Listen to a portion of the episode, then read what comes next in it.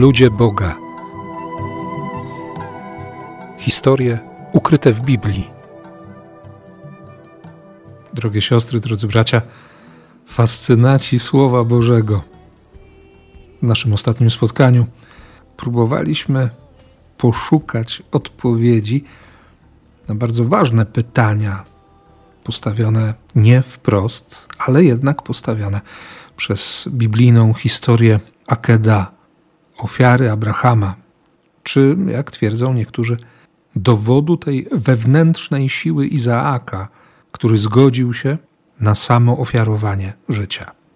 I chcę Was zaprosić dziś do kolejnych poszukiwań, do kolejnych wędrówek, do lektury rozmaitych opowieści i midraszy, które podejmują próbę wytłumaczenia tego, co się działo z Izaakiem po tym przełomowym, bądź co bądź, momencie jego życia. W jednym z midraszy można przeczytać, że, że Izaak został porwany na trzy lata do raju. Tam właśnie, w rajskich okolicznościach, leczył się po tym strasznym doświadczeniu. Prosto z góry Moria mieli go tam przenieść aniołowie, po to, żeby też doświadczył, żeby zaznał słodyczy życia wiecznego.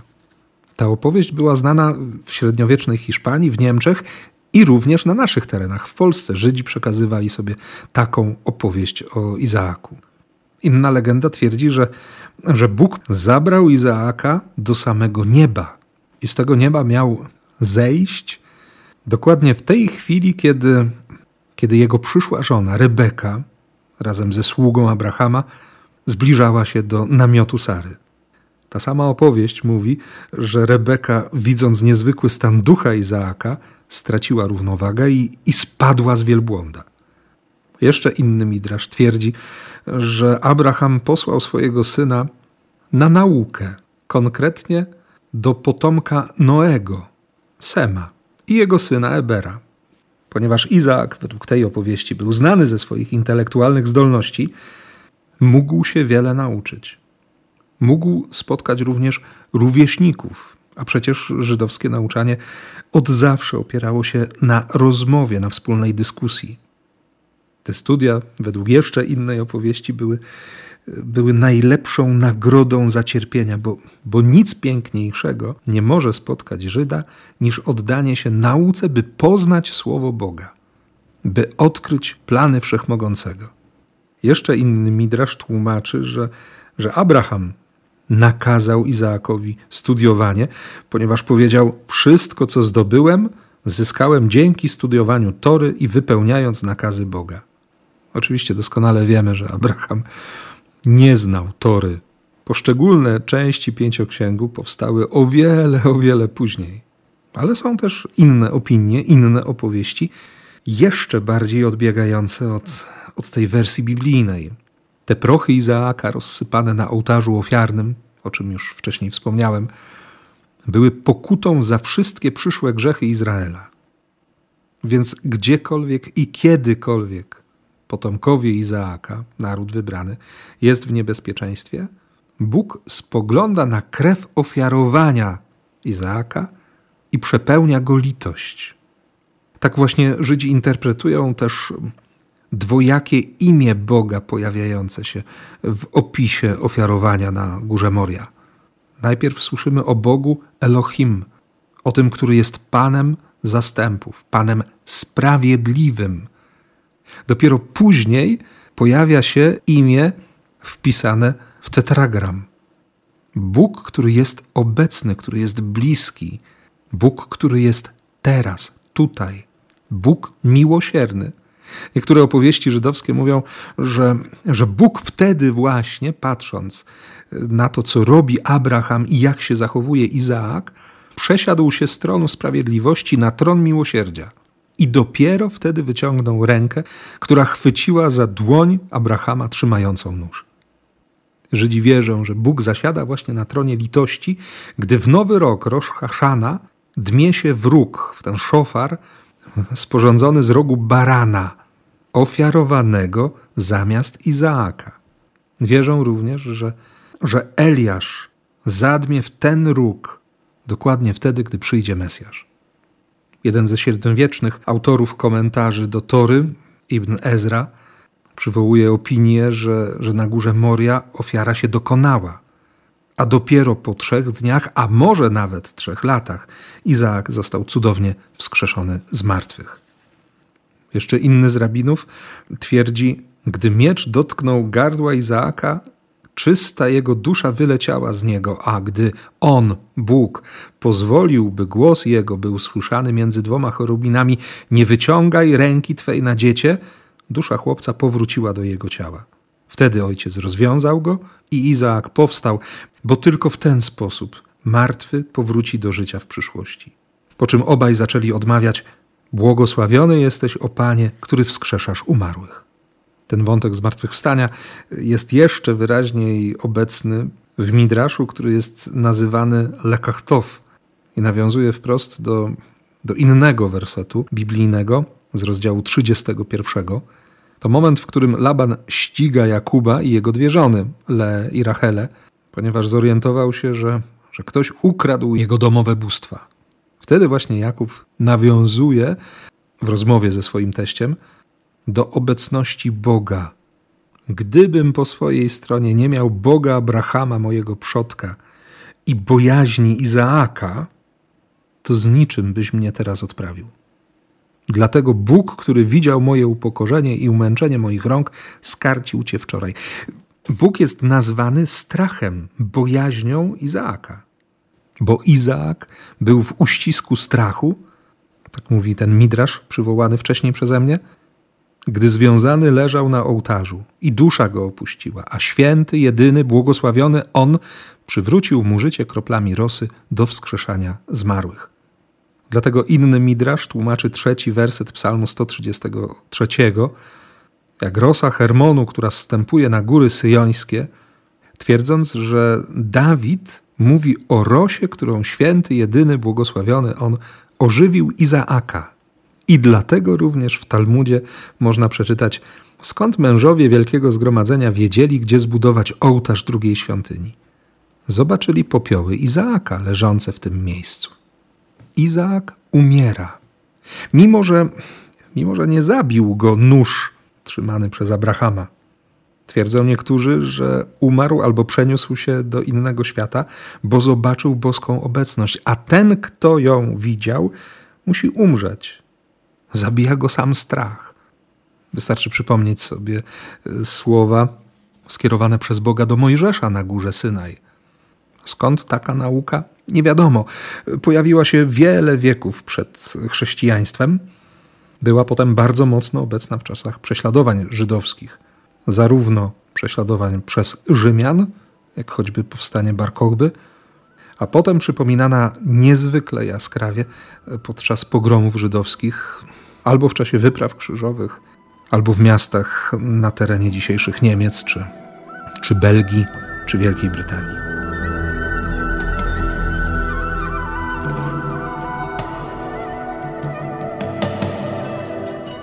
Wracając jednak do Izaaka i tych lat, podczas których nie było go przy ojcu, przy umierającej matce, warto zwrócić uwagę na, na ogromne znaczenie ciszy i przeżycia wielu trudnych momentów naszej historii podczas wyłącznych spotkań z Bogiem.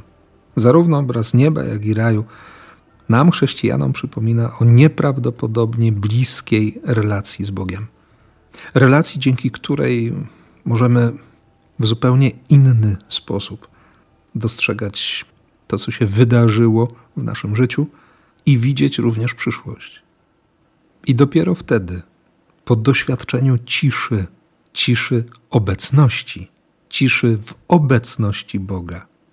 Można o tym wszystkim porozmawiać z drugim człowiekiem. Dlatego i nie trzeba chyba nikomu z nas przypominać, ogromną wartość ma adoracja, stawanie w obecności. Adoracja Najświętszego Sakramentu, adoracja krzyża, adoracja ikony, trwanie w ciszy.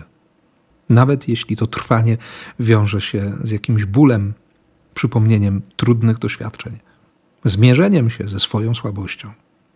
Bo ta cisza, to trwanie będzie wypełnione miłością, jeśli trwamy w ciszy przed Bogiem. Bogiem, który jest miłością i który nie potrafi nas nie kochać. Ktoś jednak może zadać bardzo konkretne pytanie: gdzie się objawia ta miłość Boga, kiedy on milczy, kiedy nie wypowiada żadnego słowa, tak jakby nie miał słowa dla człowieka? A przecież, a przecież wiemy, cała tradycja żydowska opiera się właśnie na przykazaniu Szema, na słuchaj, bo Bóg ma dla ciebie słowo. Nowe przymierze w Chrystusie mówi o słowie wcielonym. Święty Jan w prologu swojej Ewangelii zaznacza bardzo wyraźnie: Słowo stało się ciałem, rozbiło swój namiot między nami. To już nie jest namiot spotkania poza obozem.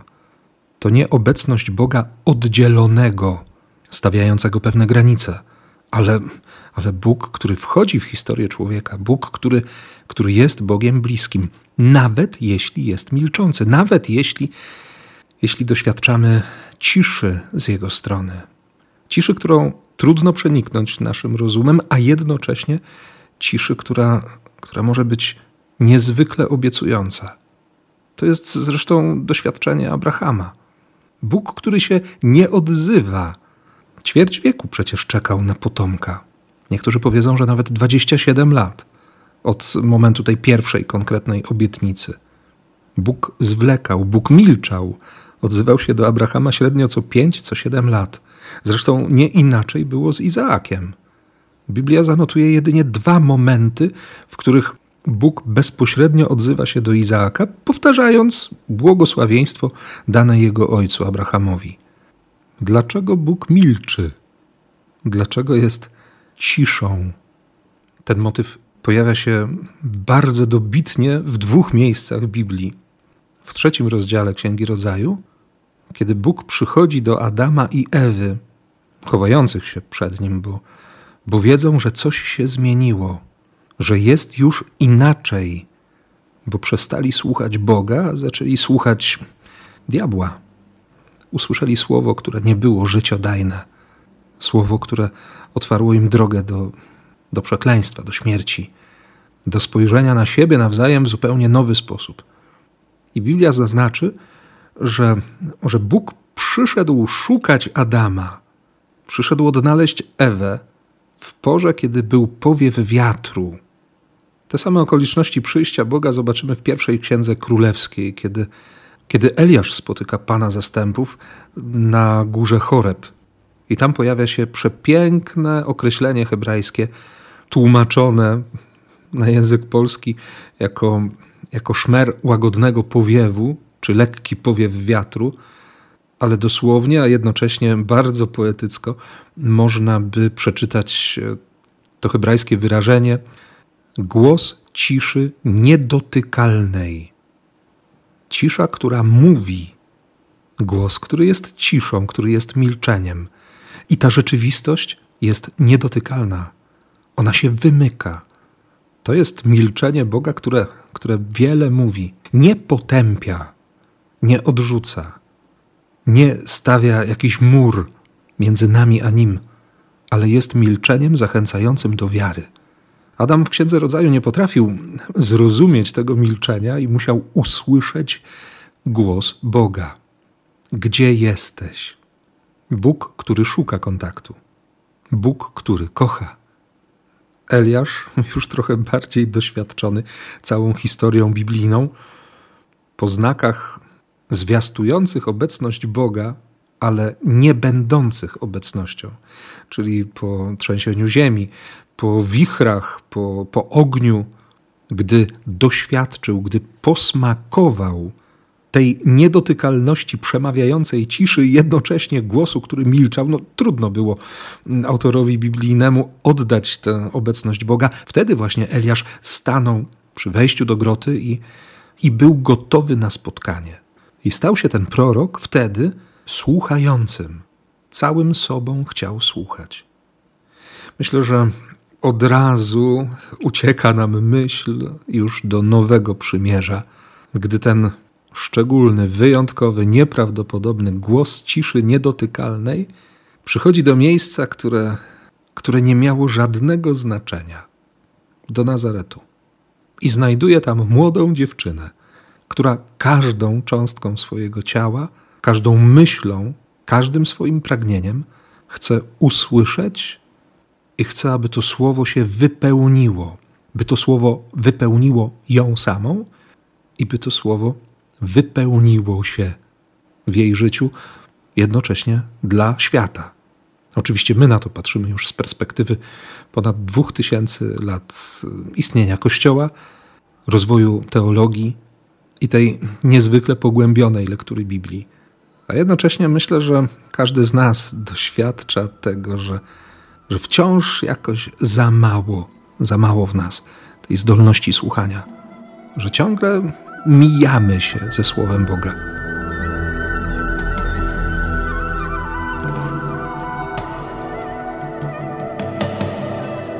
Ja osobiście podziwiam Abrahama, który, który słyszy Boga co pięć, co siedem lat i, i doświadcza tego rozwoju wiary. Owszem, Bóg czeka, Bóg milczy, Bóg zwleka jakby ze spełnieniem obietnicy, bo widzi, że, że Abraham jeszcze, jeszcze nie jest człowiekiem wiary. Jeszcze kombinuje po swojemu. Dlatego ten syn obietnicy, przybywający i dorastający w tym domu, gdzie gdzie już oddycha się wiarą, może mieć inne spojrzenie i naprawdę ma już ułatwiony start. A jednak okazuje się, przy uważnej lekturze Biblii, że Izaak nie szuka tej relacji z Bogiem. Owszem, midrasze, które przytoczyłem wcześniej, mówią o tym, że, że po doświadczeniu Akeda, które było wstrząsające dla niego, on idzie studiować Biblię, może został porwany do nieba, doświadcza namacalnej opieki Boga. Ale jak zaznaczy Księga Bereshit, ta Księga Początków, Księga Rodzaju, nowe perspektywy otwierają się przed Izaakiem dopiero wtedy, kiedy kończy 40 lat. To oczywiście symbol, znak tego czasu koniecznego, by, by coś w sobie zmienić, by przeżyć coś na nowo by spojrzeć na życie z innej, dojrzalszej perspektywy. Pismo Święte zaznaczy, że właśnie wtedy Izaak wchodzi w związek małżeński z Rebeką, której sobie nie wybrał na żonę, ale uczynił to jego ojciec. Wtedy, właśnie wtedy, po tym ślubie, jeszcze przed urodzeniem dzieci, ponieważ Rebeka też ma problem z poczęciem, Izaak otrzymuje szansę by wejść w bardzo osobistą, bardzo konkretną relację z Bogiem. Ale niestety nie korzysta z tej okazji. Wydaje się, że, że nie potrafi zbudować relacji. O ile historia Abrahama jest dialogiem Boga z człowiekiem, Bóg wypowiada słowo, człowiek słowo przyjmuje, człowiek odpowiada słowem na słowo Boga, o tyle w historii Izaaka znajdziemy kilka momentów, w których Bóg odzywa się do Izaaka, ale, ale Izaak nie odpowiada. Owszem, wypełnia słowo Boga, ale nie wchodzi w dialog. Nie ma takiej więzi. To może być podpowiedź dla rodziców, którzy, którzy cierpią, którzy troszczą się, którzy martwią się, że ich dzieci nie mają takiej relacji z Bogiem, jak oni sami. Odpowiedź, którą daje nam Biblia, nie jest wcale łatwa do przyjęcia ale myślę, że każdy z nas już się przekonał o tym, że, że to my osobiście budujemy swoją relację z Bogiem. Każdy z nas ma osobistą drogę wiary. Owszem, w kościele, we wspólnocie, w tym doświadczeniu rodzinnym.